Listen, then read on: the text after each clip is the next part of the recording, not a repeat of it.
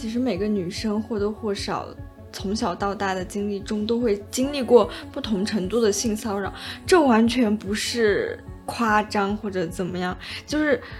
走在路上，你只是出去吃个饭，然后回家的路上就会被人吹口哨，然后我觉得我小时候也挺勇的，就我会吹回去，就是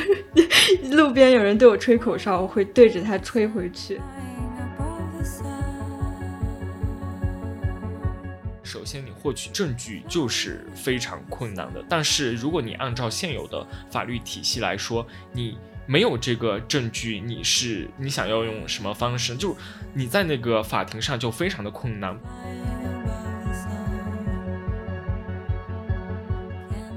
以前我就觉得说，哎呀，男的都这样，我我就会用这种很消极的态度应付过去。但是现在我不想这样，因为。我上学之后，我我从那个家走出来，可是我妈她一直在那个家庭当中，我不想她就是被这样的一种态度给给糊弄过去，所以我假期就一直在跟她讲，一直在跟她讲。我们就是生活或者说从小成长在这一个有毒的文化当中的，我现在来回想那一那那一系列东西的话，是多么的有毒呀！我现在再回想的时候，我刚刚说的那种男孩追女孩的方式，它不就是一种性骚扰吗？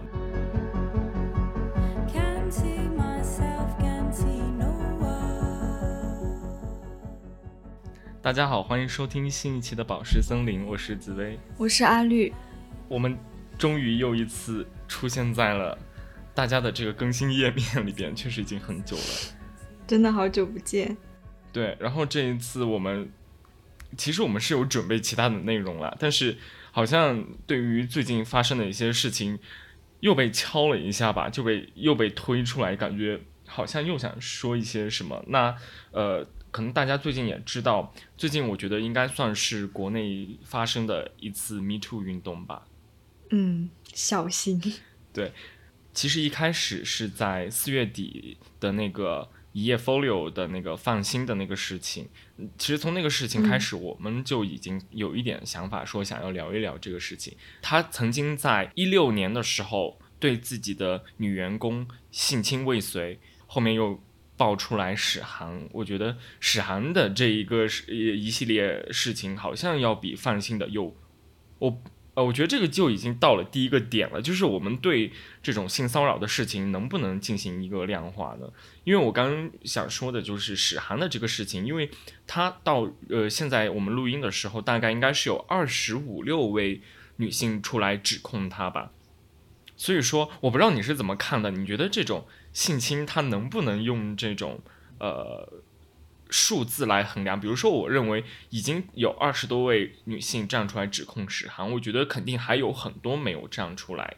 指控他的。那我就觉得，嗯，可能他的这个严重程度是要比之前的放心的严重程度要更大。我不知道，我我用这种观念来衡量是是不是 OK 的？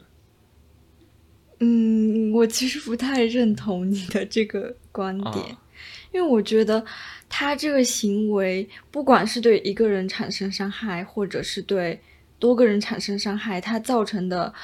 嗯，对受害者心灵的创伤，我我觉得不是可以比较的。嗯，他都是同样很恶劣的事情，包括他，呃，不管他性侵成功或是性侵未成功，造成的损伤都是已经无法修复了。嗯，以及这个受害人他需要用他。非常漫长的时间去治愈自己，嗯，呃，所以我我觉得这不是一个可以用数字来衡量的事情。嗯，我觉得听众朋友们可能一开始就可以看到，我们这次是其实没有准备什么太充分的一些材料来准备这一期节目，那更多的就是深入我们内部来进行一个讨论吧，就是希望我们能够对这些事情真正的能够把它。摆出来，然后进行好好的讨论，而不是用一堆呃我们之前 搜刮的材料，然后像授课一样给大家讲。所以我觉得，呃，我非常期待这一次的这个对话。虽然 我们两个也老嘴老脸，就是认识很久，但是我觉得出现了这样的事情，然后我们又是站在一个男女的一个呃性别的立场上来聊这个事情，我觉得是非常有价值，并且嗯，我觉得是目前非常稀缺的一种形式吧。嗯，我觉得我们一开始先讲一下各自，嗯，一开始的那种非常感受性的一些东西吧。我的话，可以从那个放心那个时候就开始，就随意都可以。嗯，我一开始，反正我我第一感受肯定觉得这件事情非常恶劣嘛，但我没想到后来还曝光了关于恰恰的那件那个事情，那个我还挺意外的。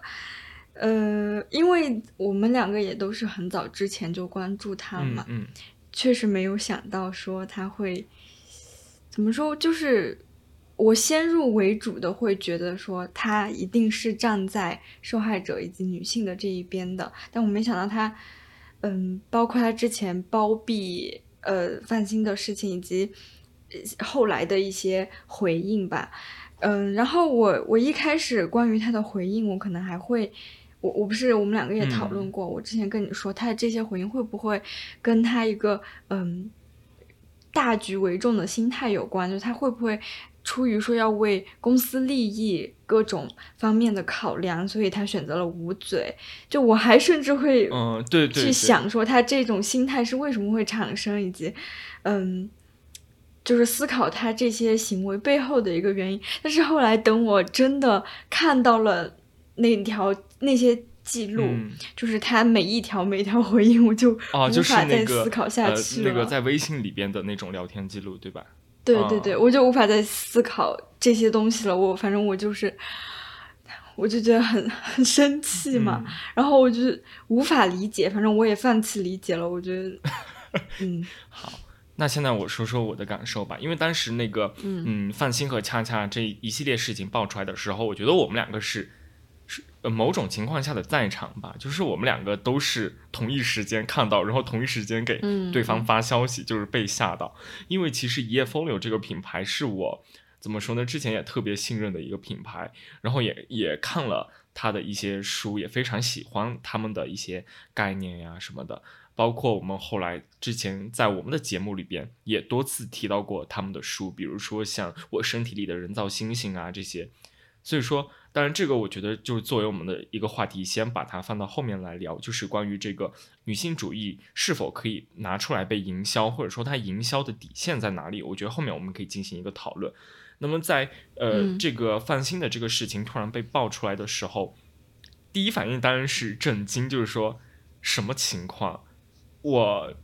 这么关注或者说非常喜爱的一家书店，怎么会一一个品出版品牌怎么会发生这样的事情？更何况它还是一个女性主义的一个出版品牌。我可以分享一下我的事情，就是我之前在放心那个事情被爆出来的大概前面一两周吧，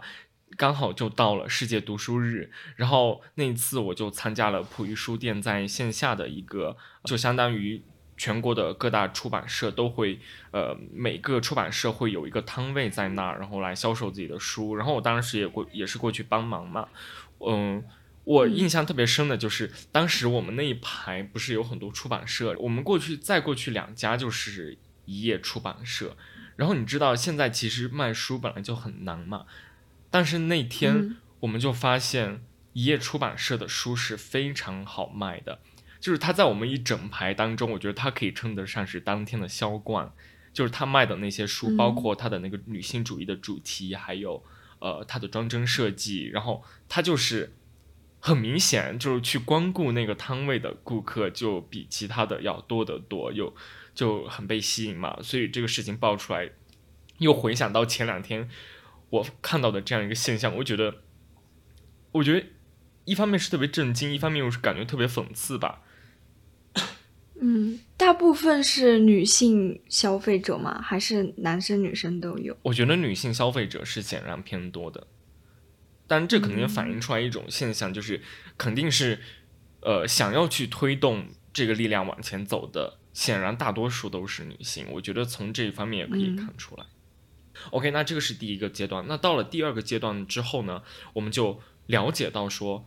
范鑫他之前在那一天晚上做的事情，就是他那天晚上喝醉了，然后喝醉了之后，他就尾随一个女员工进入到了他的房间，然后两个人在里边发生了扭打，放心的眼镜还掉了，就碎了。然后那个女员工她的脸上有一些抓伤的痕迹。当这样一个更加细节的信息呈现在我们面前的时候，好像我们这个时候开始就会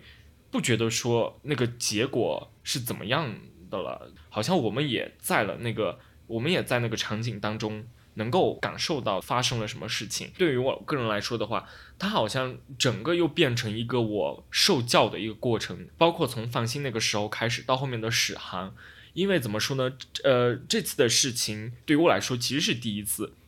因为其实这一次 Me Too 运动其实是我接触的第一次类似的这种事情吧。之前像贤子的那一个案件，然后。呃，可能在前面还有吧，反正从那个时候，一七对一七一八年那大概那个时候，那个时候我我完全就是一种，就是我还不了解，或者我还没有进入这个呃了解这一系列事情的状态，包括之前在国外的 Me Too 的时候，那个时候我还可能怎么说呢，是一种未开化的状态吧，就完全对这些没有了解，所以说这次事情对我来说可能是一个。学习或者说受教的过程吧，比如说，可能从刚刚我的那种心理的状态来看的话，其实可以看出来，在整个呃事件的过程中，一开始就是你的立场或者说你的很多想法，你可能还是站在一种非常所谓的男性的那一种想法上，就是你会对这些事情没有那么的。敏感，我我觉得，就比如说你刚刚说的那个，一开始我在说，对我在说那个能否把它进行量化的那个过程的时候，然后阿绿其实就在屏幕前面表露出来一种，就是他自他已经忍不住要抢话说的那种感觉，对，就是来就是这一种我们男女对于一个事情的敏感性吧，呃，嗯，我觉得是有这样的一种感觉的，包括这一次的讨论，我我没办法就是。呃，假装自己已经百分之一百，或者说很大程度上懂了很多的这样一个立场上来，我只是想说，能够把我的我怎么想的告诉阿丽，告诉大家，然后我们进行一个讨论吧，这样，嗯嗯，就是很多人都会说，其实每个女生或多或少从小到大的经历中都会接。经历过不同程度的性骚扰，这完全不是夸张或者怎么样，就是。走在路上，你只是出去吃个饭，然后回家的路上就会被人吹口哨。然后我觉得我小时候也挺勇的，就我会吹回去，就是 路边有人对我吹口哨，我会对着他吹回去。就是，但现在想想还蛮可怕的，就是那种挑衅的行为。但如果现在这样的事情发生了之后，你会吹回去吗？我不会，我不敢了，已经。就小时候可能。没有那么强烈的畏惧吧，我不知道。就初生牛犊，就小时候反而就是，对我就觉得你在挑衅我，那我也要挑衅回去。但现在完全没有那种勇气了。哦，我知道了，就是在那个阶段，我觉得你对自己的性别认同可能没有那么明显，就是那个时候你可能不觉得。呃，我跟男人之间有太大太大的区别，因为那个时候可能是不是你身边的玩伴什么都是，都是你同龄阶层的，你你觉得他们好像似乎对你也不会造成什么样的伤害，那反倒是到长大之后，你慢慢的发现这个呃男性和女性，他们从最初的这个生理上，你就是天然的处在一种不平等的状态里面，对，所以到了那个时候，你的再次面对一个。男生对你吹口哨的时候，你反而不会像你小时候一样吹回去了。对，其实所以有时候还，我跟你讲过嘛，还还是很绝望，就那种网络跟现实的割裂。就晚上我可以，对吧？对他们，就是讲任何很可能在他们看来很难听的话都可以。可是现实生活中，我还是，包括今年也是啊，已经有两三次了，大概就是晚上走夜路的时候。嗯，被被跟啊，或者嗯被言语挑衅的之类的，但是也不敢做出任何反抗。呃，而且就像你说的那个受教的过程，其实我也是这么一个过程。因为，嗯，我觉得性骚扰的这个界定它不是那么清晰，因为它可能言语性骚扰或者嗯，身体上行行为上的性骚扰都，它都是性骚扰的范畴。那，但是就是像我刚才之前说的那样，就是因为这个性骚扰它太普遍了，它普遍到让你觉你已经忽视掉了这件事情的不正确性。那可能一个一个男的他对你讲的这句话，他就是已经构成了性骚扰，但是他让你脑子里的那个敏锐的程度，你已经脱敏了。就是你对这些话已经丧失了判断力，因为它太常出现在你的现实生活中，所以，嗯，我觉得一方面是很多女女生她在遭到性骚扰之后，她甚至自己都无法判断这算不算性骚扰。哎，那我我如果去报案或者我把这件事情曝光出来，别人会不会觉得我小题大做？其实并不是。可是你在你整个成长过程中遇到这件事情太多了之后，你你会。产生这样的担心，呃，然后另一方面，为什么他会感到他会有这样的迟疑？因为其实整个社会乃至司法系统各种方面吧，对这种声音他是非常不友好的。就是当一个女生她说出这件事情之后，我不知道是我自己的感受啊，我我觉得可能很多人他第一反应就是对你进行一个 judge。就对他会怀疑你，然后判断你。对，要么他判断这件事情的对错，或者就算他，嗯，接受这件事情是对的之后，他会觉得，呃，要么就觉得你小题大做，或者就是会因为你的这个经历而，嗯，荡妇羞辱嘛。嗯就是，呃，或或者他会去，嗯，说，哎，那你这样就是不是你的错？呃，是不是你你勾引他或者怎么样？反正就是会引发后续的，呃，一系列的这些问题。对他就是非常。它是杂糅在一起，就很复杂。我们就觉得，嗯，为什么我也同样是一个受教的过程，就不只是放心的这件事情。然后今年刚好从嗯三月份开始，我陆续的读了樊思琪的《初恋乐园》、《同意》以及《黑箱》这三本书，我是按照这个顺序念的。结果它就完全构成了一个，嗯，我觉得我觉得对我来说是一个层层递进的认知的。一个过程就是对我产生很大影响，嗯，首先就是从樊思琪的《初恋乐园》，它是一个老师诱奸女学生的这么一个过程嘛。当然，一句话是概括不了其中的那些很，我我无法言说很残酷的地方。然后我我其中就发现一个点，就是房思琪她为什么一直不跟别人讲，然后到后来她骗自己，她对那个李国华是一种。爱情，是因为他的自尊心或者他的整个三观、他的认知完全被颠覆掉了，然后他只能骗自己说自我对老师也是爱情，这样这个性行为的发生，他可能好像看似就是一种你情我愿，他只能用这个东西去，嗯，缓解那种伤害。如果这个东西不是爱情的话，他就无法活下去了。就是他的整个三观已经被颠覆掉，我我觉得这个更多是一种个体层面，包括嗯这个社会的性教育的缺失各种呃方面吧，嗯，然后同意的那个方面更多让我体会到的是社会的层面，因为当时为什么这个右肩它要发生，包括作者我记得他提到一个很关键的，他提到他的母亲默认了那个继。对他的右肩，我当时很奇怪为什么会默认，而且他在书里提到他的母亲是一个女性主义者，然后我我觉得这是非常矛盾的。可是你结合当时的那个社会背景，在二十世纪七十年代的时候，他们，嗯，人们他会尝试用道德解放和性革命的这个名义去捍卫人们的性自由，对对，所以这个时候他们就觉得，呃。未成年人也有发生性行为的能力，对。然后我补充一点，就是他刚刚说的那个上世纪七十年代的那个背景，就是那个时候，包括我也看了《同意》这本书，它里边就提到说，当时其实有很多现在看来非常有名的一些知识分子都站出来说，呃，即便是。呃，不要看这个年龄，就是大家都有享受性爱的这个自由，包括像波伏娃呀、像罗兰巴特这一系列非常知名的知识分子。所以说，我们这个时候其实也是可以看出来，在不同的时代之下，人们的观念是如何形成的，然后这种观念又是如何影响到时代之下的每一个人的。嗯嗯，我觉得他们当时很迫切的想追求那种性解放嘛，就导致嗯，他们觉得这个禁止性性青少年发生性行为的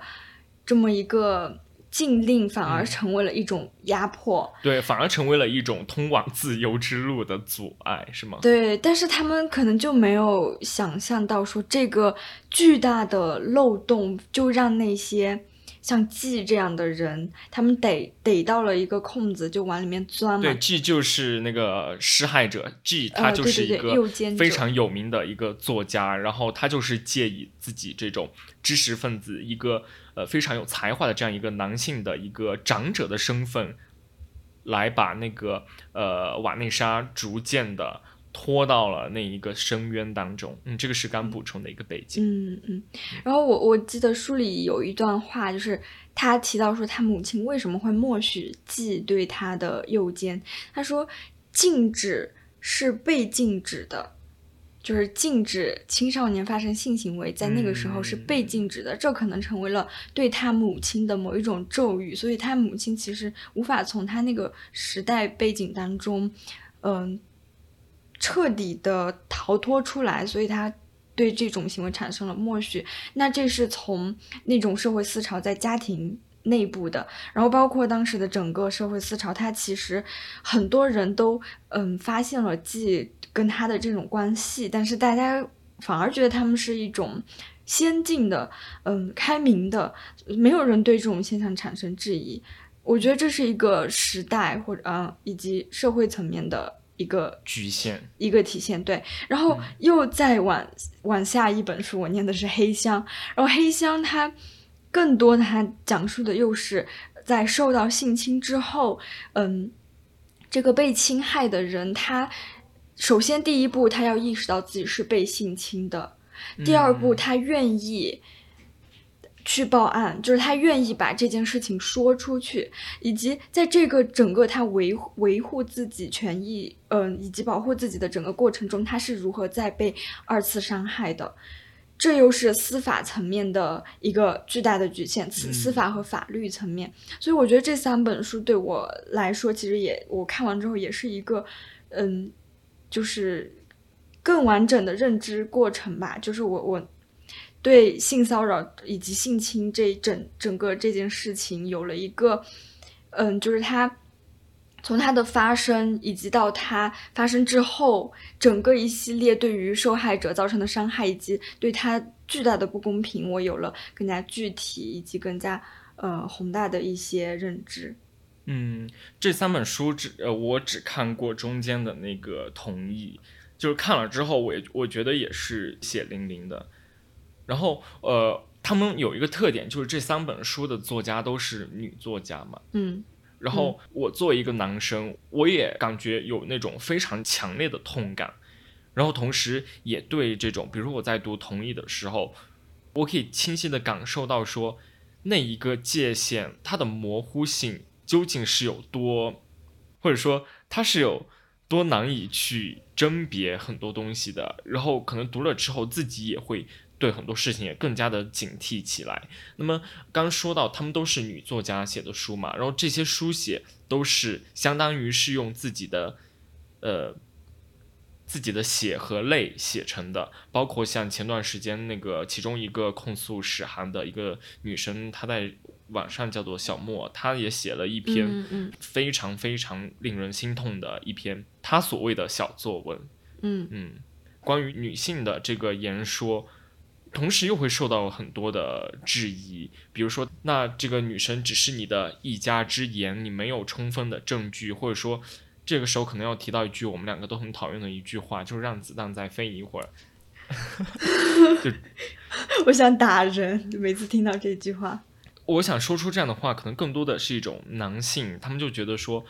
凭什么就是对，就凭什么靠你自己的一句话，然后就想要。把这个人推翻呢？你是不是有一些什么什么呃其他的想法和目的呀什么之类的？你是怎么看这种的？就是关于呃所谓的小作文啊之类的关于女性单方面的这种言说。我我觉得，首先说出这些话的，就是说这些女性的控诉是一家之言这些话的人，他首先他就忽略了，一直都是男性在主导整个话语、整个叙事，他就忽略了这一点，然后他就，嗯，好不容易有女女生站出来，然后以及嗯运用他的书写的权利以及能力去捍卫他自己的时候，你反而。又去说啊，又去质疑他了，那我觉得真的太高高在上了，你完全没有注意到这个不平等，而且我觉得其实这其中有还有一个另一方面的不平等，就是所有的包括我们刚才提到那些作家，嗯，以及小莫，还有最近这些站愿意站出来发声的女性，她们当然是很勇敢的，嗯，首先就是我刚才说的，他们要意识到这就是性骚扰，对吧？你你能。对自己进行这样一个认知，首先就是很困难的，其次就是，嗯，有这样的决心和勇气，把自己的痛苦吐露在人前，我觉得也是很难的一步。呃，以及我觉得也很关键的一点就是，他们拥有书写的能力。能力。对对，就是他们有这样的表达力。那对于那一些他可能甚至都无没有意识到这就是性骚扰的女性呢？嗯，对于那些，对，对于那些他。可能意识到这是性骚扰，可是他，嗯，由受到了由于种种的，就是社会层面以及各种压制，对对压力，她她不敢说，对这个又是另外一个部分。然后还有一些女性，就她也敢说，她也敢表达，她也想表达，可是她没有这个，嗯，语言文字的这一些所谓后天的一些能力吧？可能她没有受到足够良好的教育或者怎怎么样各种，然后她她无法把这件事情。用一个很很逻辑清晰或者很怎么样，呃，让人哎，我我我不知道怎么形容的的叙述。对，有理解到。对，从刚刚阿绿说的这个层面来讲，我们可以已经可以划分出三块无法说出来的人了。所以说，这个时候可能要越发的为那些愿意站出来发声的人支持他们，支持他们。对，而且。而且我想说的一个点就是，为什么我们会觉得那些指责站出来发声，或者说怀疑他们发声的真伪的这些人是非常讨厌的呢？就是我们会觉得说，因为这些人他其实是没有办法去共情，或者说部分共情到这些人的，他们可能只想要一个非常中立客观的一个呃结果，甚至是想要一个司法层面上的一个司法程序之后的一个。结果，他们这部分人意识不到，说其实把这种东西抛出来给大家是多么多么的困难。我站在我一个男性的立场上，我试图去理解这种困难的话，我会觉得说，一方面，如果我把这个事情说出来了，最直接的一一个后果就是我会不会遭受大众的一种。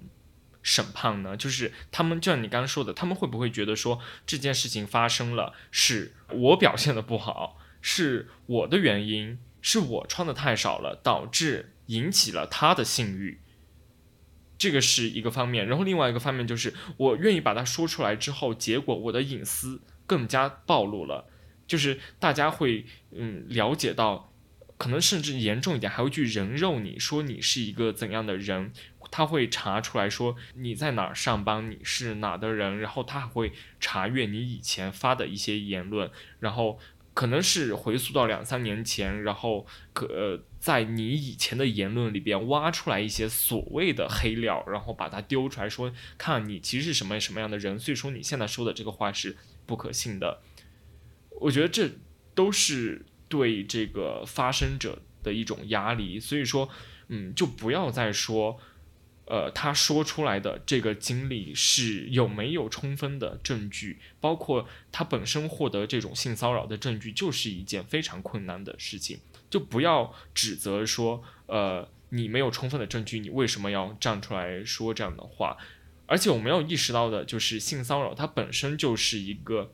就是在无论是在社会还是在司法上，都获得了很少支持的这样一个事情。首先，你获取证据就是非常困难的。但是，如果你按照现有的法律体系来说，你没有这个证据，你是用什么？你想要用什么方式？就你在那个法庭上就非常的困难。包括我也了解到之前贤子的那个案件。就是我觉得他就是那种把自己展现在世人的面前，就是用自己这个活生生的肉体来告诉大家说，看我我要做这这样一件事情了，我做这样的事情，其实呃，即便我后面是什么样的一个司法上的结果，但是我愿意站出来，然后我一个人呃走这个坚持走这条司法的程序，我会受到多大的阻碍？我觉得大家也都可以看见。对，所以我觉得。嗯，我们应该做的首先就是给予他支持，以及为他扫清他勇敢发声之后带来的那一些障碍。我觉得不用鼓励所有的受害者都讲出自己的经历或者受到的伤害。我觉得这是一个基于个体很具体的选择，因为每一个人所处的。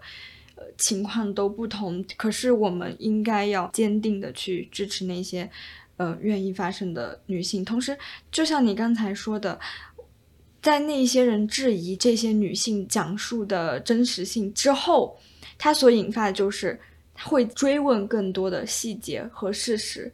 可是，那谁去记那些？你你的就是谁会又愿意会去要去回忆起那些事情？所以我觉得这种对受害者而不是施害者的逼问，也是一个很大的问题。嗯，这明明就是应该去审问那个施害者的事情，可是你却要逼迫受害者一遍一遍的去讲述，我要自证这件事情是真的。嗯，我觉得这件事情本身就很残忍，也是整个，嗯，制度非常大的缺陷。对，对，这些事情出来之后，其实也有很多人在质问说，为什么不报案？嗯，一开始我也在想这个问题，就是一开始的时候，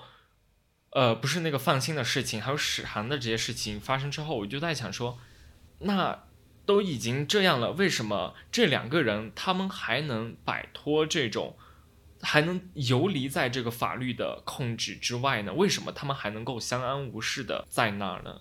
我我我可能有这样的想法，也是出于说，他们为什么没有受到司法上或者说更大层面上的一种惩罚呢？然后我这时候可能才下去了解说，他们如果想要走这个司法的程序，从立案开始就非常的困难。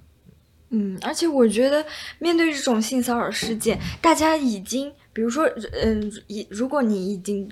接受这件事情是真的，你你不再去质疑这个女性的叙述是否是，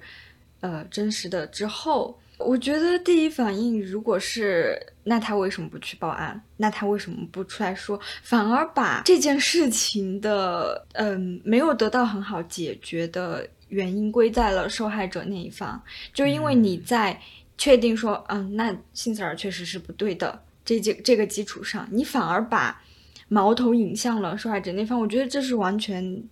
就是不不对的一个逻辑。你而且而是应该去想，为什么他不愿意去讲？首先是因为性骚扰很难界定，其次是因为他如果愿意勇敢的去报警或者怎么样，后续的一系列麻烦事。这个麻烦是不仅包括这件事情对他造成的伤害，还包括他要维护自己后续的一系列事情是非常不顺利的。他有各种各样的阻碍，那这些阻碍可能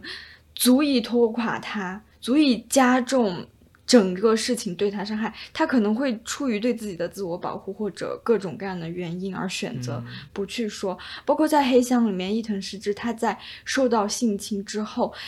这是性侵，不是性骚扰，是确实性侵。之后，他意识到自己被侵犯，也花了好几天的时间。那这个时间其实就已经错失掉了他取证的那个关键的时间。他那个人在他身上留下的所有的痕迹，其实，在那几天之后都已经消散掉了，消失。对，所以这你也能看出说，嗯。第一时间去报警，其实那一些整整一套的配套设施是非常不完善的。包括我觉得影视剧里面有一个非常有问题的叙事，我我也是近些年才发现意识到这个问题，就是在各种影视剧当中，嗯，在女性遭到侵害之后。她第一个行为是什么？洗澡。哦，就是她觉得自己被玷污了，啊，然后呢，我要去清洗掉那个男人在我身上留下的所有痕迹。但这其实是非常大的一个误导。其实第一时间应该是取证，就是把他所有留在你身上的那些证据都保保留下来。可是那些影视剧里面，第一个就是洗澡。嗯，为什么会觉得耻辱？嗯，就是我觉得他整个叙事都很有问题。对，我觉得这可能就是一个呃，就除了我们个人之后，整个社会或者各个机构都需要做出一些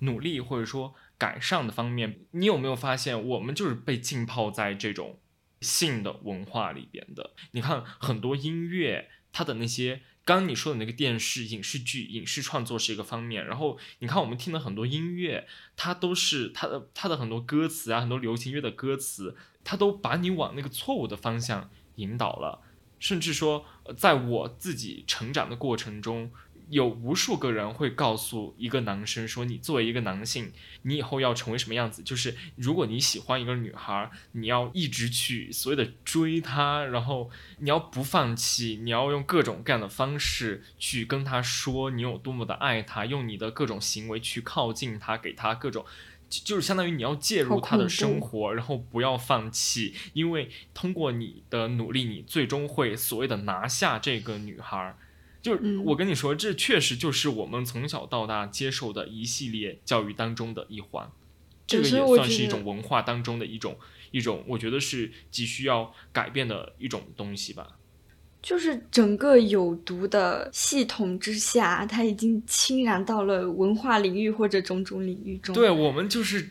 生活或者说从小成长在这一个有毒的文化当中的，你确实可以这么说。然后我现在来回想那一那那一系列东西的话，是多么的有毒呀！我现在再回想的时候，我刚刚说的那种男孩追女孩的方式，它不就是一种性骚扰吗？你不觉得吗？真的很恐怖啊，而且，即便那个女生把你拉黑了之后，你。去其他平台或者注册新号，持续的又在网络上介入这个女孩的生活。你在现实当中各个路口围追堵截她，告诉她我有多么的爱你，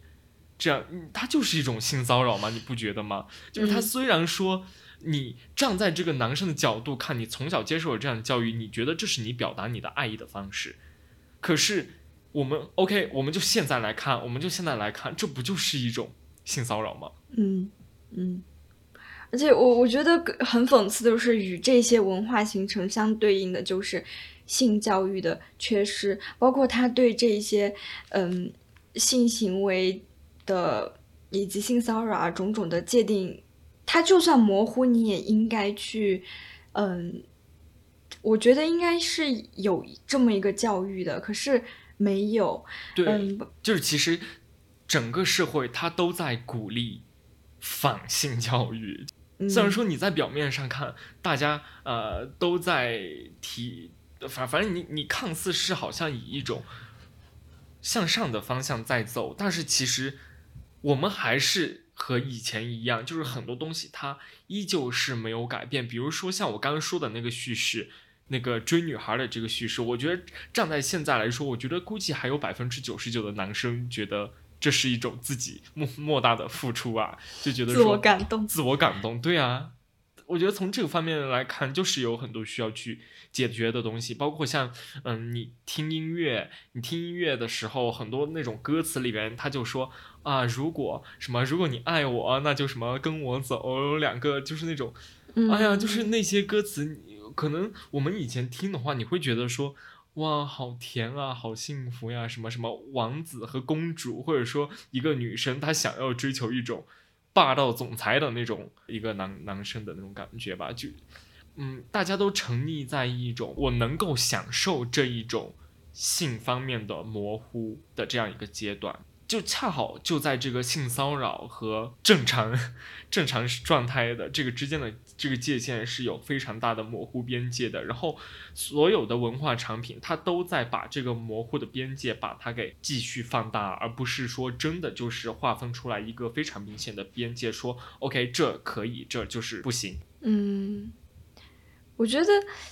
好像我印象中最。早的性教育就是跟小女孩说你不能让男生碰你身体的某个部位，但也就到此为止，好像此后就再没有了。大家很多时候会觉得说，呃，这个女孩她说的不，不是代表真的不，就是她 say no，其实代表情趣，就就是一种情趣，是她从内心说 yes，然后这个时候她反而会，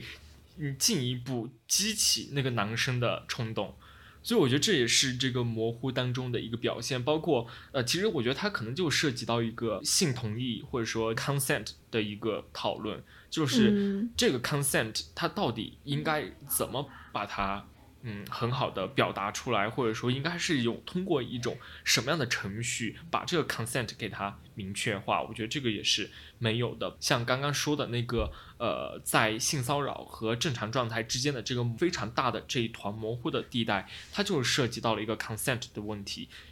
包括我们刚刚提到的那个，是不是真的就有很多人，不管是男生和女生，他都在享受这一个没有明确 consent 的这个状态？我可以把它说是一种暧昧状态嘛？好像不太确切，因为暧昧的话，它好像更多是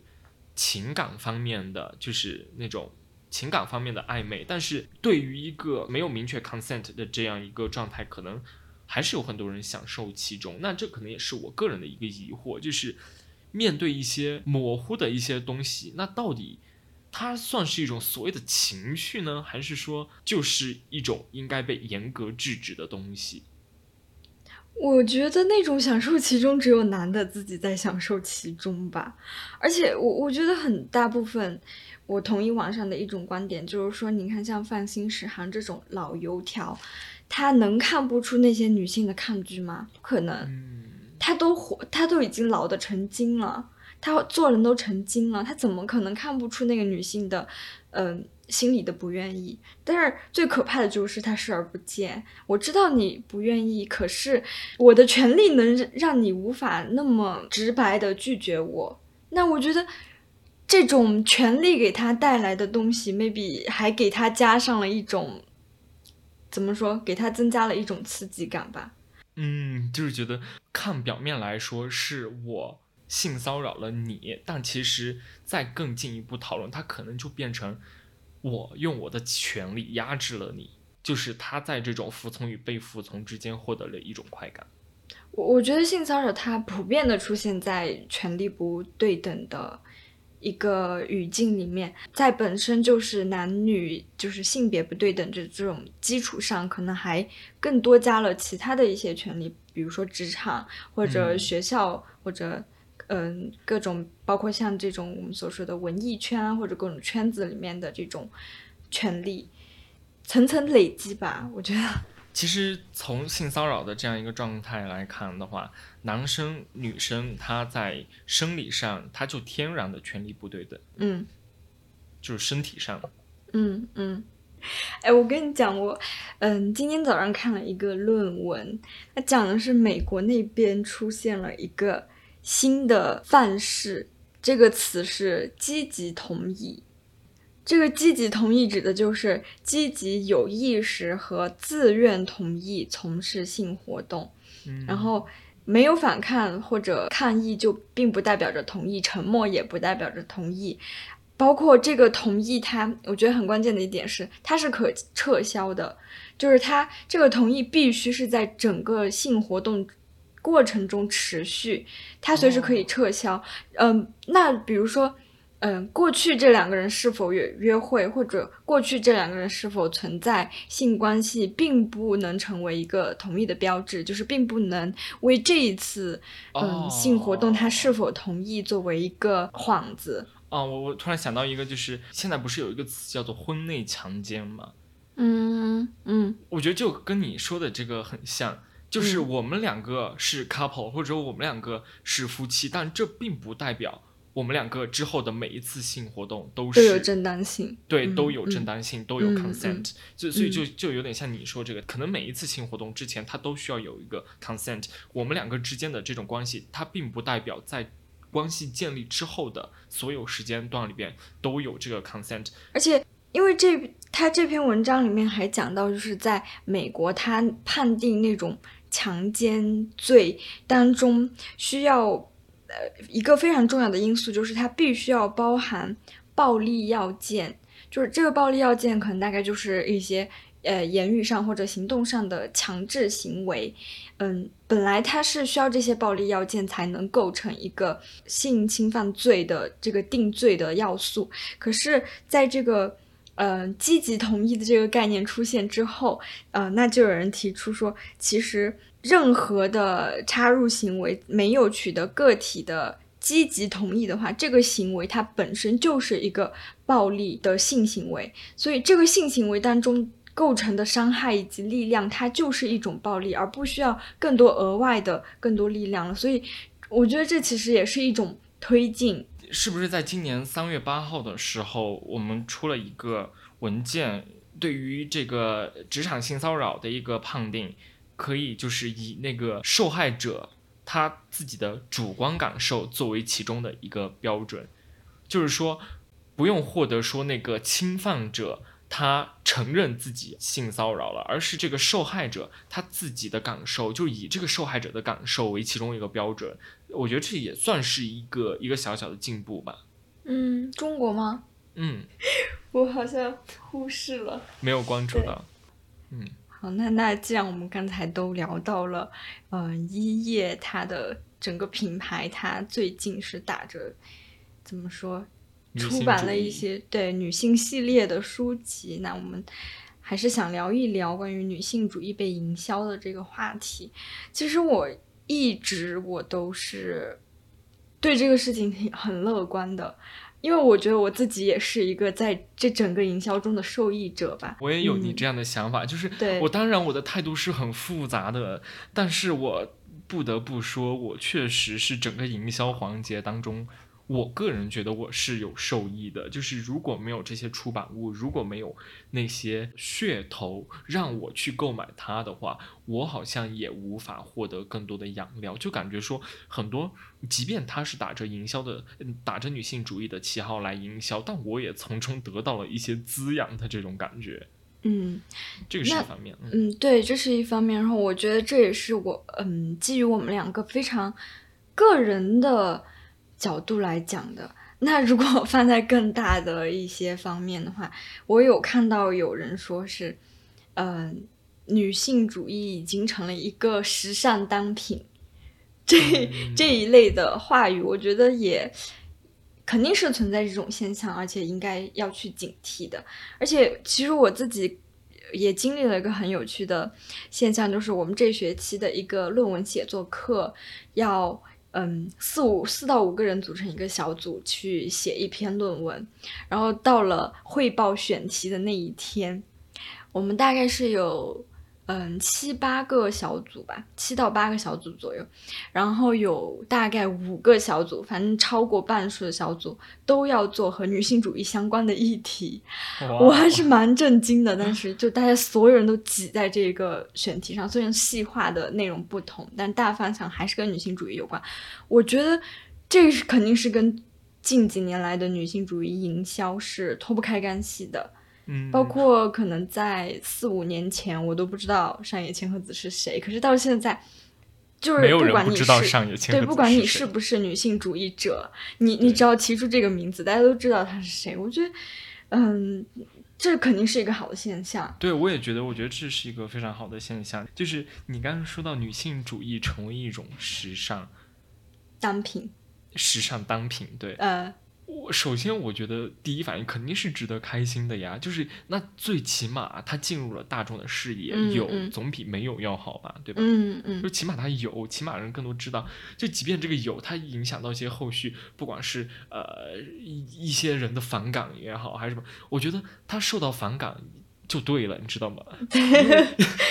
进步了是吧？对，就是你反感，就是。开始整个社会开始进步了，或者你敏感了，那也算是一种进步。因为我和阿绿不是还提到嘛，就是现在好像我们都成为了某种就是女权警察，你知道吗？就不管在生活中遇到什么小小的事情也好，或者说看读到或者看到什么东西也好，就是你很难不带入一点女权的视角来看这个东西。嗯，你会去，不管是你去声讨它也好，还是。去在这个角度去包养他也好，我觉得这是一个好的现象。虽然说某种程度上，它可能成为了一种我们生活当中的一种小小的困扰吧，就是你相当于你很你很敏感。你对，对你你对 看什么都觉得不舒服。对你，你已经开始会对一些东西过敏了。但这个过敏，它只就好像花粉过敏一样。嗯，这种过敏，如果这个致敏物它出现的时候，你会感到不舒服，这就是一种敏感，对吧？嗯。那在这样的一个角度来看，我们是很高兴有这样的。一种敏感在的，即便它让我们的生活可能有时候有一点怎么说呢，有一点拧巴，或者说有一点不适，但是这种不适来说，总体我觉得是好的。而且，呃，不是现在网上就都在说男性在这个世界上活得太舒服了，你有看到这样的话吗？没有。对，就是正是因为男性他包括这个天然的权利和。后天社会上赋予他的这种权利，他确实就是活得太舒服了。那这个时候，越来越多的人对父权过敏，不是也是很好的现象吗？就是为什么要那么舒服呢？就就不能不舒服嘛？这样。但是如果说到要警惕女性主义成为一种营销的话，呃，我我第一时间想到的其实是。像同意，或者说像凡思琪里边的那种，呃，一个男人，如果这个男的他本身就是有非常丰厚的知识，他是一个文化人，甚至他是一个神父呢，对吧？那这个时候他就获获得了一种神性。他就会吸引很多的女生向他靠近，然后他又可以借着自己所谓的知识分子的这种气息，来反过来就是像同意里边，就是把他又把纳入自己的狩猎范围。嗯，我觉得这是需要警惕的一个点，包括像刚刚说的，嗯，警惕女性主义也是一样的，就是。如果一个男生他自称是一个女性主义者或者是女权主义者，那么他这个时候可能就天然的又会吸引到一部分女生。那么这个时候，如果这个男生他是一个坏人的话，那是不是他也可以打着女性主义的幌子围猎其他的女性？就好像在放心的那个事情里边，放心他创立了一页 folio 这个。呃，女性主义的一个图书出版的品牌，那这个时候，它确实就是吸引了很多人关注这个品牌，但是最后的结果是什么呢？最后的结果就是，放心，她作为一个女性主义书籍的创始人，她反过来围猎了被她吸引进去的女员工，我觉得这是有点相似的。我我觉得这个时尚单品。嗯，它嗯这句话，它可能更多的是一个把这个时尚单品用作一个不太好，嗯，比较偏贬义的那么一个词吧，因为就是它类似于是某些人给自己身上贴的一个标签，它实际上它并不是一个女性主义者，可是他要靠这个时尚单品来向你彰显我是这个圈子里的人，那他确实就会通过这个东西来吸引一些。呃，人，包括像你刚才说的那个造神嘛，我我我们之前就谈论到说性骚扰它其实存在着，它是存在于一个嗯不对等的权利关系关系之中的。那我觉得这个权利关呃这个权利它一部分是来自于组织化的权利，包括他所处的这个职位，他的社会身份给他带来的权利。另一方面就是他个人的影响，嗯，可能就像樊思琪或者同意里面那个人，他是一个嗯。学文学这个圈子、文化圈里面的一个非常具有个人魅力和个人影响力的一个人，那他的这些东西其实就为他，嗯，围猎那些少女提供了很好的一个权利。这个权利就包括两方面，一个是他自己的，一个是他人的，然后，呃，一个是组织的。所以我觉得现在应该要警惕的就是这个女性主义的。标签是不是会被他挪用为一种他的权利，被他内化成他的权利，去让他更方便的进入到这个圈层内部，然后用于他去性骚扰他人的一个工具？我讲的有点磕磕绊绊。女性主义它就是一方面它可以作为一种养料，另一方面它也可以作为一种诱饵。嗯，所以我我觉得它有影响力当然是很好的，但是要把它引向一个好的方向发展，其实是后续更重要的问题。就是在这个进步之上，我们应该把这个进步再往前推进一层。呃，不能因为好像好像迈出了很大的一步，然后就就觉得可以了，就停在这里。嗯，对，我觉得它好像是有有点像那种市场机制吧，就是当一个就不无论是什么，只要它火了之后，大家都一窝蜂的去赶那个东西，就商家也会制造出更多的东西。但是商家在制造这些东西的时候，那一旦这个市场扩大了，它就会出现假冒伪劣产品。我觉得是可以。这样想的，嗯，对，而且很多人他可能其实像我一样嘛，都是近这么几年，随着这个营销的 这一波才开始市场扩大之后才进入女性主义，对，所以你你其实你一开始并不具备那么强的判断力和知识储备的时候，嗯，大家都会可能习惯性的会去找一些女女权博主啊，会去看他们的一些讨论和分析，比如说恰恰。对，但是对于我这种人来说，我其实还挺容易被权威左右的。就是当一个人他的呃。在这个领域的知识储备远超过我之上，我会默认他对我所说的所有事情都是对的。嗯，可能我从中会感受到一些不适，但我觉得是不是我的问题？因为我我还没有到达他那一层。我我觉得这个也是非常需要警惕的。然后包括现在警惕权利吧。这个这个女性主义的影响，它不仅是在书籍上，它还。它出，它其实是出现了一个风潮嘛，它就是在整个网络上，嗯，都有这样的现象。当这些知识特别多，对这一件事情，就犯包括泛行史航这些事情，其实是有很多人出来讨论的。嗯，我觉得还是要多看一些人，然后，嗯啊，要学会挑选哪一些博主。所谓她是不是真正的女权博主，还是她只是把这个女性主义当成一个时尚单品来来讲，还是不能轻信于，不是说别人一说什么你就觉得是对的，还是我觉得要多看一些人的讨论，然后你在这个过程中形成自己的认知，不断的去丰富自己的，嗯，对一些事情的判断力和理解，嗯，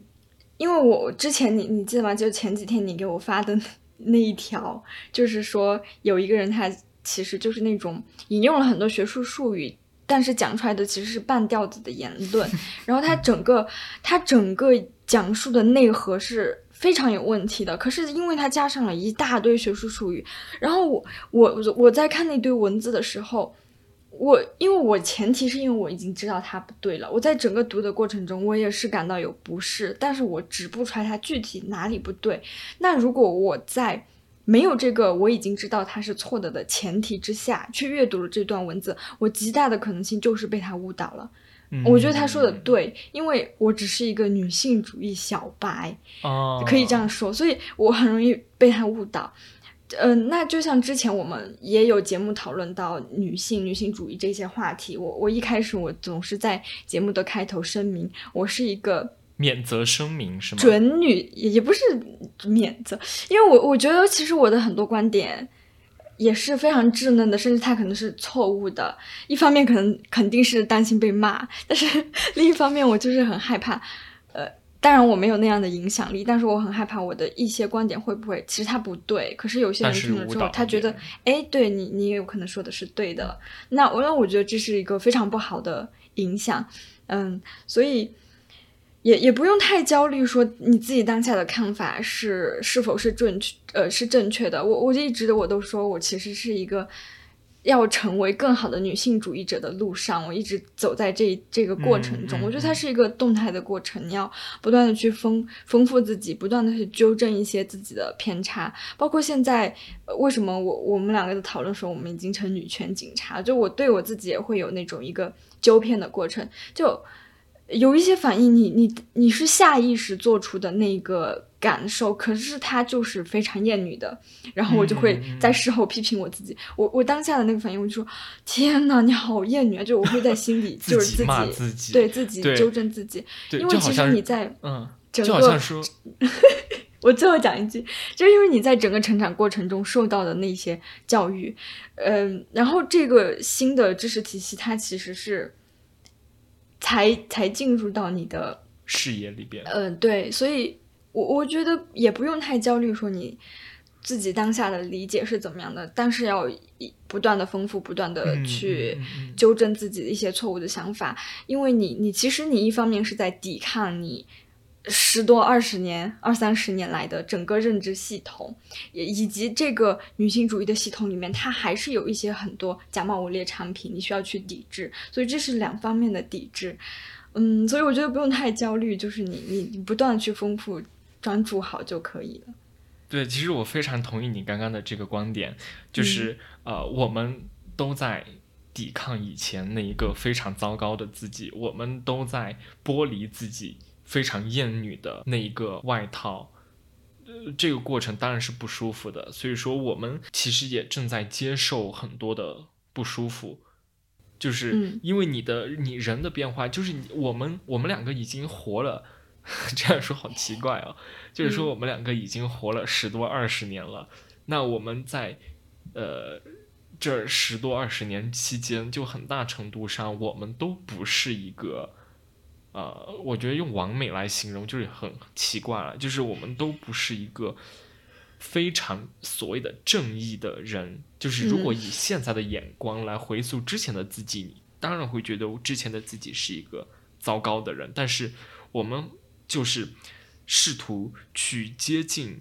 呃我们更加理想的那一个世界，然后我们也想成为这个世界的一个推动者和造浪者吧。嗯，那回到刚刚说的，如何去接近更加优质的信息，然后来，嗯，把那些关于女权或者女性的信息作为养料吸收进来呢？我觉得我非常同意你刚的观点，就是要多看，然后多看那他们的讨论，然后多参与这样的讨论，然后多进行一些反思。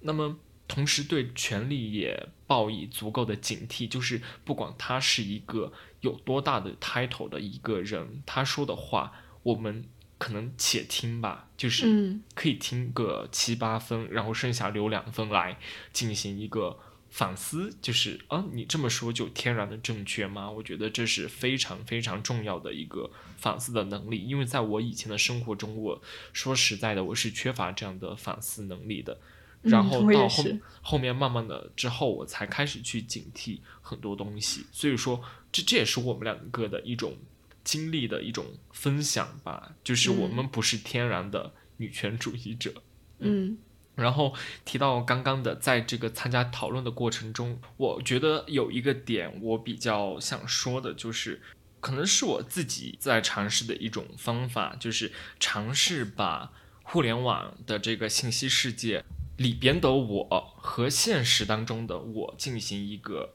切分，因为你知道吗？就是现在我们的很多信息，包括呃，我们的很多信息的来源都是互联网。那么我在互联网上看了那么多之后，我我其实我会感觉到，就像你刚刚说的，我会很容易去相信他们的话，就是无论是哪一方面的，因为就觉得我在这个互联网的世界里边，只要他们说的好，好像怎么说都是对，然后对我来说就感觉是很有感染力。嗯，那么再回过头来到了现实世界当中，我我会进行一个切分，就是在互联网上的那个我，就相当于是吸收信息的我。嗯，那么在现实当中的我，就是负责整理信息、归纳信息的我。互联网上那个我，他作为一个信息的接收员，嗯，今天在互联网上 工作了一整天之后，回到家，我晚上躺在床上，或者说我休息的时候，在现实当中，我就会对我白天的那个我，呃，获得的那些信息进行一个反思。那我在现实当中的反思，我可能就会。试图把自己跟那些言论离得远一点，就是我先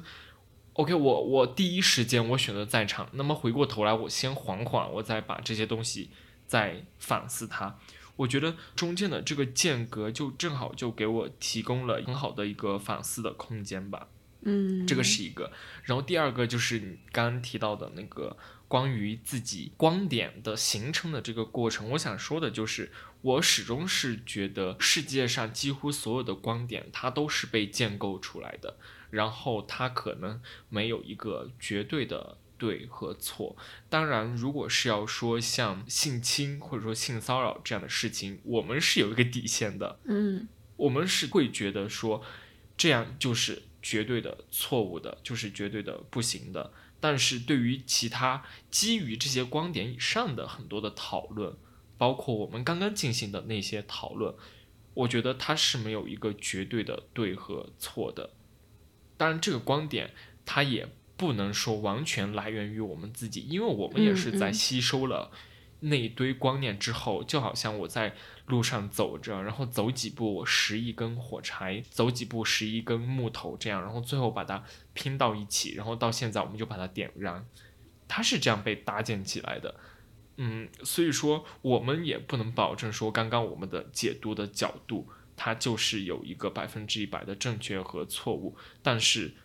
它有一个大概的方向。我觉得大家都能够感受到那个方向是在的，但是对于他的这些讨论，我觉得他还是可以进行一个后续的讨论的。如果你听到这儿的话，首先我会非常感谢你能够听到这儿，没有把它切换成其他的节目。那同时，如果你对我们刚刚说到的任何的观点有任何的想法的话，你都可以参与进来。就是因为我们现在聊的这些观点性的东西，我们当然不希望。它是一家的，就是我们也说了，它观念是被搭建起来的。如果你有任何的想法，你也可以参与到这个观念的搭建当中。嗯，可以给我们留言或者 email。对，无论你是在小宇宙的留言，还是在微博，还是在微信公众号的后台，或者是呃刚你说的邮件都可以。就是我我们也非常希望你们可以参与到这个观念的搭建当中，我们是非常欢迎的。就对观念保持一个开放的心态。嗯。然后你你你在大纲的最后一个问题写了我们在时代中扮演的角色，我觉得可以结合你刚才说的那个方法，就是你你说你在互联网和现实中把自己进进行一个切分，然后对一些信息进行筛选和整理嘛，嗯，我觉得这种类似于过滤器的作用，呃，不仅是在我对我自己身上，其实这也就结合了你大纲中的最后一个问题，我觉得我。这个角色，我目前的认知啊，他也是肯定是被我构建的。那他是从我的附近以及从我的这个关系当中构建的。他首先肯定是从我的比较小，以我为中心向外扩散的这一部分开始嘛，这个角色。然后我觉得这个过滤器，它也包括了我对上对下的一个过滤。对上的话，就包括对我的母辈，比如说我妈。就是一个很直接的，我需要过滤的，给他一些信息的人，嗯，就是包括假期里面，我对很多家庭里的男性的做法非常的不满，然后我就直接的，以前我就觉得说，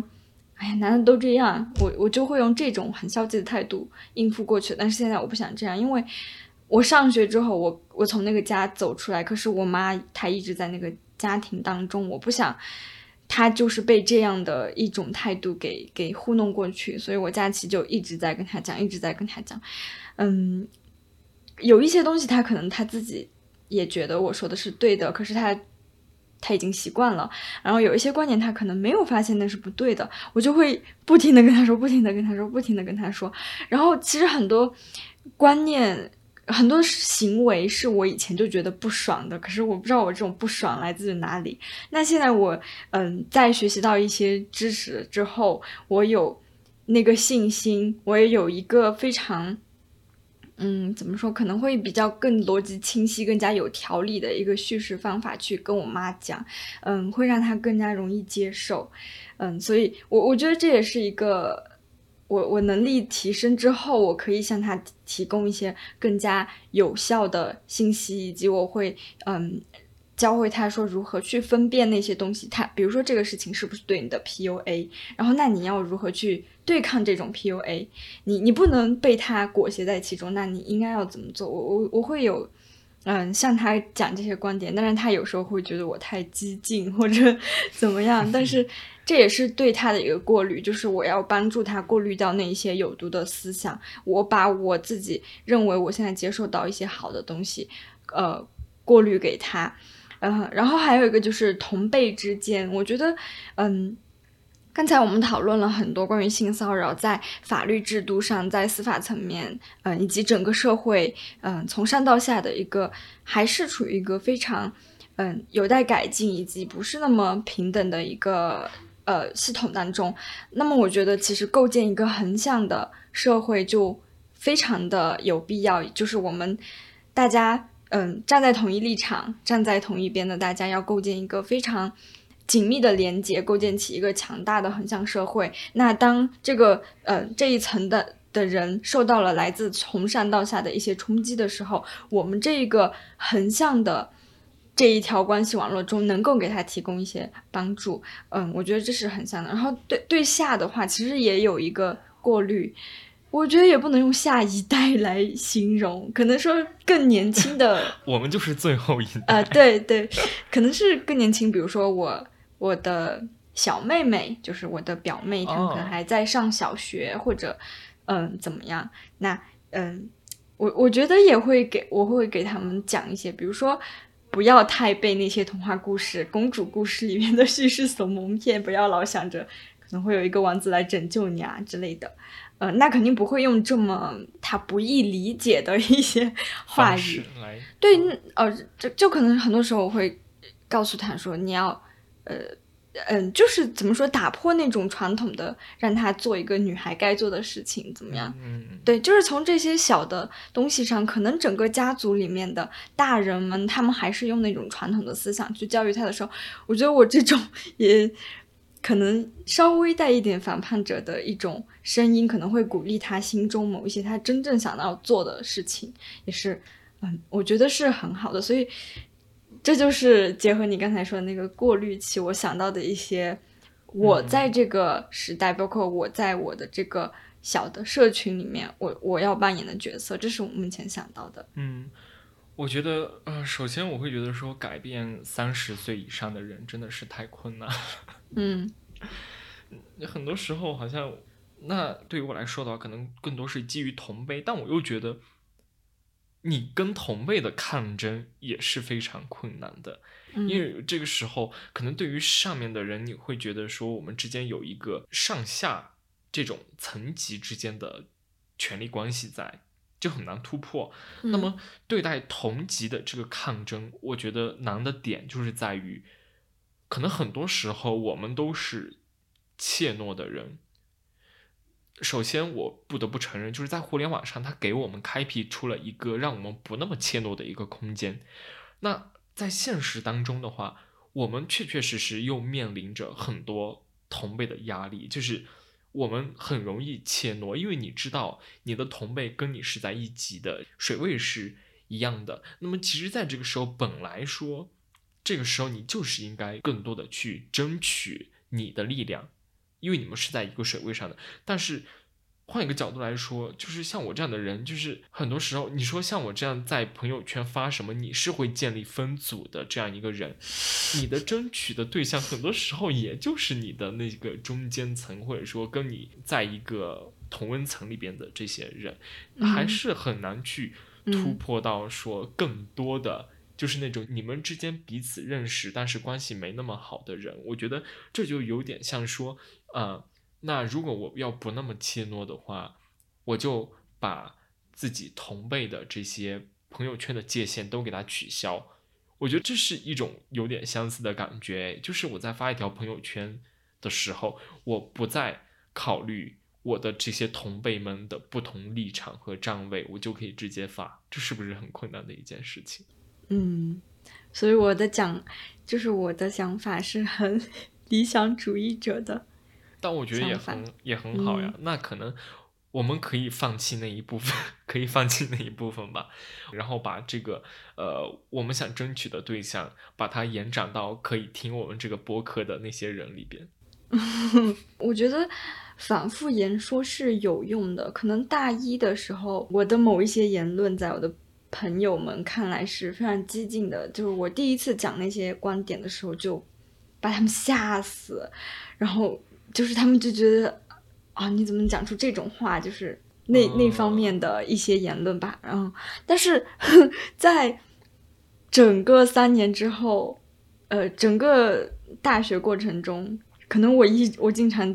讲类似的观点，以及。他们自己也感受到了某些事情的变化之后，那么现在完全脱敏了，对我讲这件事情，我我不知道他们是不是接完全接受我的这种看法或者怎么样，但起码他们允许这种声音存在了，就是从一开始他们觉得哇你怎么能讲出这样的话，就下意识的就判定肯定就觉得你这个话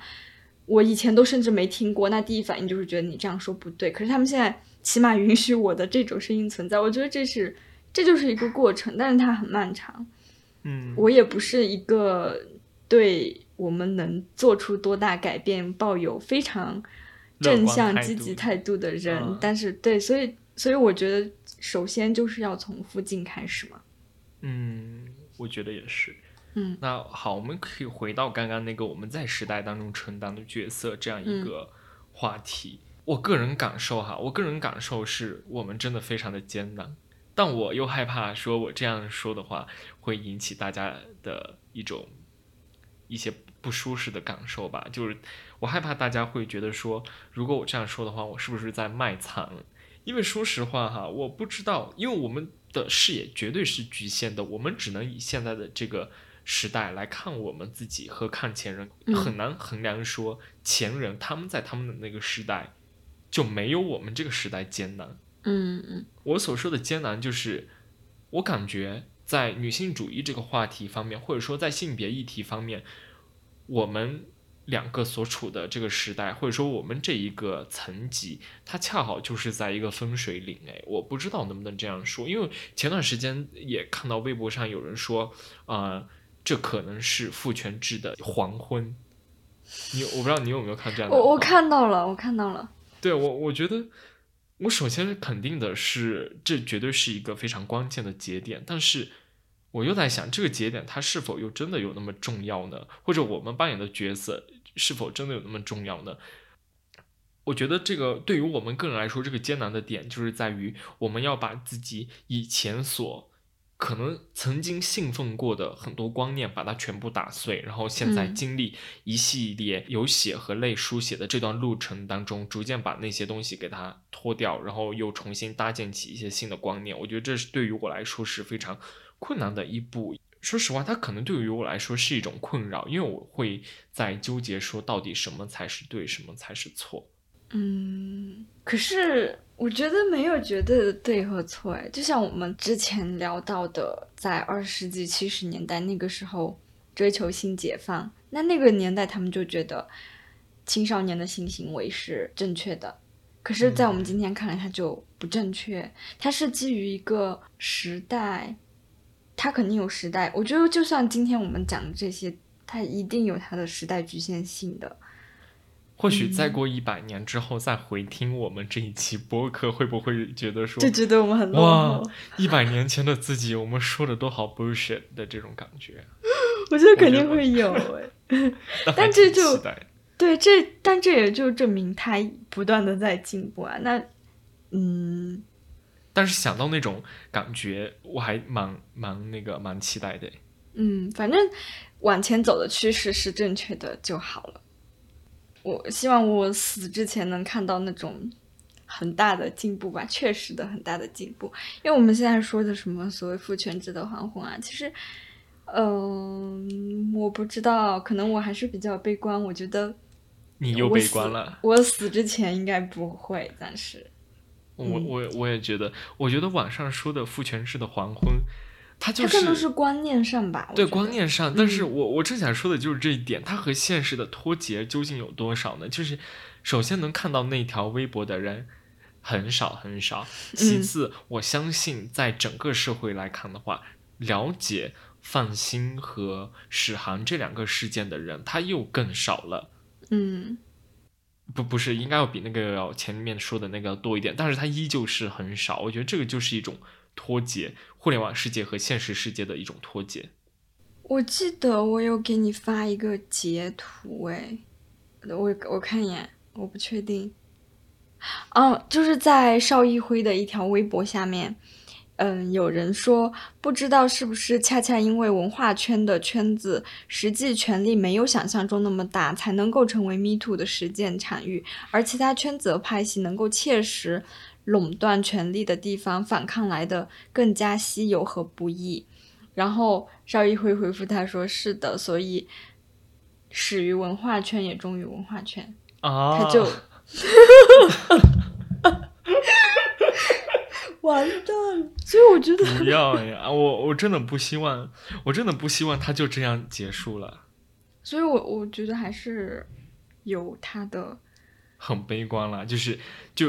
如果你放在一个更大的视野来看的话，好像。呃，说半天就是咱们这一堆人在这小打小闹，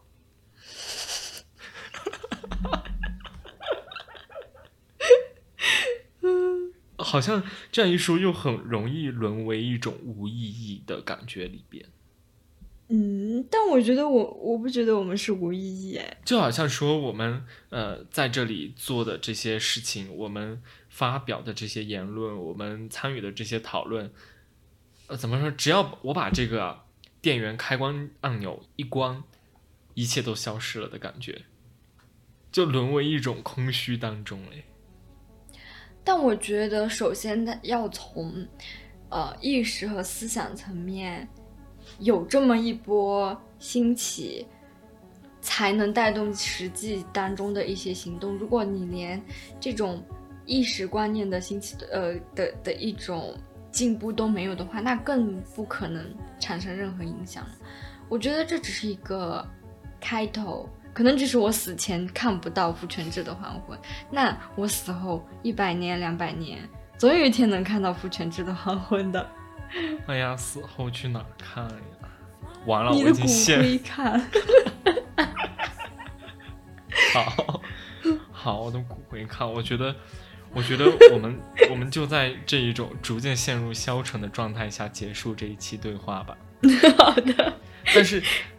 但是我还是非常开心能有这样一次聊天和对话，因为我觉得说实在的，在真实的现实世界当中，我说的不是在互联网哈，又说到那个两个世界的我了。我觉得虽然我在互联网上参与了很多这样的讨论，但是在线下的话，呃。这样的讨论是非常的稀缺的，因为我可能我可能一回到学校之后，我身边能够产生连接的也就那么三五个人，嗯，然后那三五个人其实总体来说还都是我的同温层。那你说这样的线下的交流，其实虽然我们两个也算是同温层了，但是我还是觉得，嗯。你你是女性，我是男性，我觉得有这样的一个机会，能够坐下来，在现实世界当中梳理一些前面发生的事情，然后聊一聊我们对这些事情的一些感想，然后对未来做出一些是好是坏的期望，最后可能话题就结束在，呃，我觉得自己是一个浮游一样，然后在各种观念的海洋或者是时代的海洋里边飘荡，其实。再怎么铆定自己的在这个时代里边的身份，好像都飘向了一种没有意义的感觉。对，这样谈一谈好像也还挺好的，我觉得是非常难得的一次对话。就，嗯，我觉得这好像也变成了我们一开始想要做这个播客节目的一种意义吧，就是还是想要。即便自己有连接，对，即便自己可能是在现实当中的一种浮游一般的存在，但还是想试图抛下一颗石子，然后泛起一些涟漪，嗯，甚至想要试图在这一个过程当中找到自己的定位，嗯，还是在一个探寻的一个过程中吧，嗯，并且真的是一个输出和输入兼具的过程。就我们两个不是在不是一天到晚在这儿巴拉巴拉巴拉，就就是我们嗯做这期播客确实嗯有意识的去带着一些问题思维吧，以及在这个过程中也很嗯积极的去吸收一些东西，不管是好是坏，确实我觉得我的观念还是有很大的改变。而且如果以现在的眼光来看，我确实是比一年前的自己有了很多改变诶。嗯。我也是，包括讲话讲话不怎么结巴了，我觉得。然后，哦，使用然后的频率下降了很多。嗯，好了，最后就变成一种自我鼓励和自我感动了，我们就。好，那 OK，那我们这期节目就到这里，感谢大家的收听。好，祝大家都能看到父权制的黄昏。好，好，拜拜，拜拜，下期节目见。